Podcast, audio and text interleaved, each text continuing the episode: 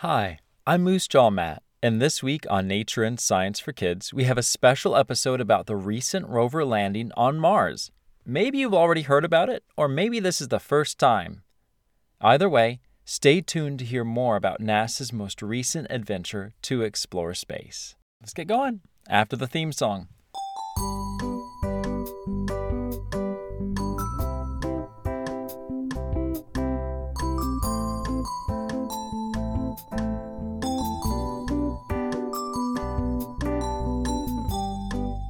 Let's get started with some basics here.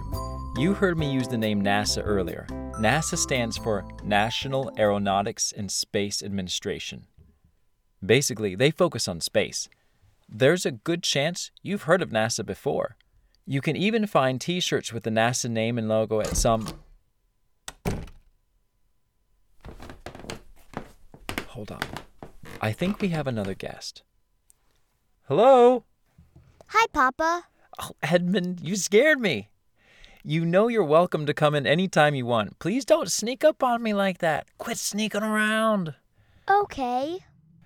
So, Edmund, I was telling our listeners about NASA and their mission to Mars. Oh, that's neat. Can I join you? Sure. So, NASA has been around for a while doing space stuff.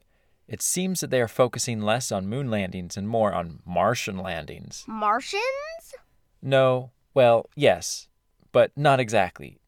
What I mean is, Martian refers to anything about Mars.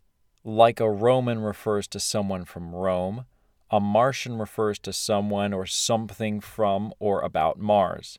Martians aren't little green people like the cartoons shows show.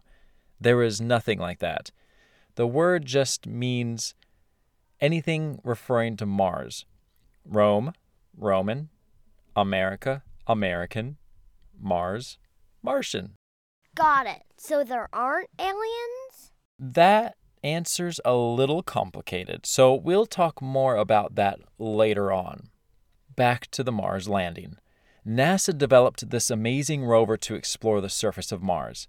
When you think rover, think high tech, ultra expensive, remote controlled toy for research on a distant planet that can take amazing pictures and do other cool things.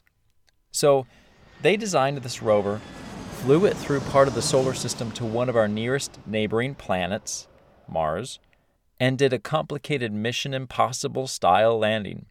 By the way, Mars is often called a red planet because of its color. Can you guess what color it is? Blue, red, and orange, and purple. No, reddish, burnt orange basically red. So getting there sounds easy, right? Wrong. The rover had to travel 293 million miles to reach Mars, or 471 million kilometers. If you were to drive in a car at 60 miles per hour straight at Mars without stopping to go to the bathroom or for tacos, it would take you over 557 years to get there. So you would you would yeah, you wouldn't. Once the rover has traveled almost 300 million miles, it's finally close to the atmosphere of Mars, and now comes the hard part. It has the daunting task of plunging down toward the surface of Mars, slowing its descent from 13,000 miles per hour to a perfectly soft landing. Let me read the words from one of the chief engineers. Adam Steltzner, chief engineer of the Perseverance mission, Perseverance is the name of the rover, by the way, said this We've got literally seven minutes to get from the top of the atmosphere to the surface of Mars, going from 13,000 miles per hour to zero, in perfect sequence, perfect choreography, perfect timing. He went on to say, the computer has to do it all by itself with no help from the ground. If any one thing doesn't work just right, it's game over. In other words, it all fails. So, Edmund, do you think it landed? Yes. Well, the answer will be given right after this brief announcement. Feeling tired and sluggish? Yeah. Do you need a boost of confidence? Uh huh. Do you want higher test scores? Yes, I do. Would you like to live longer with less disease? Sign me up. Then Nature and Science for Kids has got the perfect product for you. It's called Get Outside in Nature as Often as You Can. For a monthly donation of only $29.99, you will receive a special paper that reminds you each month to get outside in nature. But wait, there's more! If you become a patron on Patreon within the next 2.3 seconds, you'll also receive a reminder to exercise in nature. Research shows that exercise in nature reduces stress, boosts confidence, increases test scores, and helps people live longer with less disease. Don't delay. Sponsor Science and Nature for Kids today. No subscription necessary, but highly appreciated. Exercise and time in nature are free from God and in no way supplied by Moosejaw Nature and Science for Kids, Moose, Mice, Mars, or any other immortals. Wow, that sounds like a good deal, doesn't it? I'm not sure. Yeah, me neither. Well, as the chief engineer was saying, it's a very intense few minutes to get the rover from 13,000 miles per hour to safe landing. This is how it happens. After 300 million miles of travel, the spacecraft drops off a capsule with the rover inside. This capsule is the housing that will keep the rover safe as it enters and travels through Mars' atmosphere. It has a strong heat shield, which is good because it will get as hot as 2,370 degrees Fahrenheit. Once inside the atmosphere, it will deploy or set out a 70 foot wide parachute to slow it down, drop its heavy shield, and slow its descent to 150 miles per hour. When it is only about one mile above the surface, the jetpack with the rover will disconnect from the capsule and fly the rover to a safe place for landing. Finally, and amazingly, the jetpack hovering above the ground will lower the rover to the ground with a 25 foot long cord. If all goes well, it should be in the Jezero crater. It looks like it should be pronounced Jezero, but it's Jezero. Yeah, one of those trick words. So, did it make it? Yes, it did. Why did they send the rover there? That's a great question. Essentially, they are looking for signs of life on Mars, which brings us back to your question earlier about aliens. The quick answer is that there are no aliens like television shows show, but the Bible says some interesting things about other life besides our planet. We don't have time to do a full Bible study, but a quick look at a couple verses can show us quite a bit. In the book of Job, it says in chapter 1 that the sons of God came to present themselves before the Lord. Do you know who else was called a son of God? Jesus? Yes, he came as the second son of God, actually. Who was the first son of God?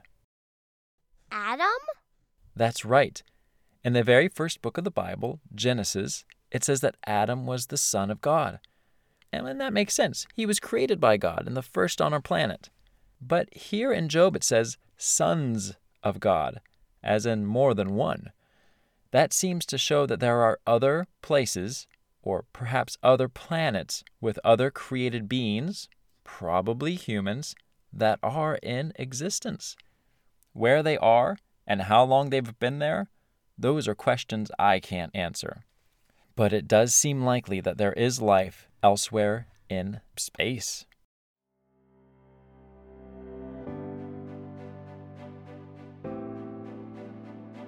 Our planet was created perfect, and we've done a pretty fine job of messing things up. While we have scientists and engineers searching for life away from our planet, God came down to ours to search for us. Nobody I know wants to leave a clean environment and go to a messy one, but Jesus did that for us. He crossed the galaxies in some supernatural way because of one word that baffles those who believe in evolution, and that word is love. For God so loved the world that he gave his only Son, so that whoever believes in him should not perish, but have everlasting life. That's an amazing deal we get. Do you want to trust in a loving God like that, Edmund? Yes. How about you, listeners? Don't you want to trust a loving God like that? You know, this Mars rover landing was very neat to study. I'm going to share on our Facebook a video about the Mars landing and a 3D picture taken by the rover of the stars so you can see some of the reasons why it's so fascinating. Now it's time for our mystery sound. Listen to this sound clip to give a clue about an upcoming episode. Oh!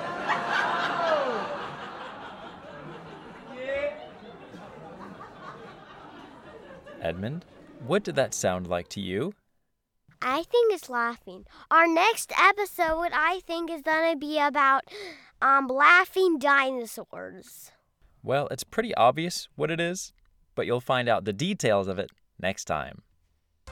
Friends, I'm so glad you joined us this episode. I love spending time with you.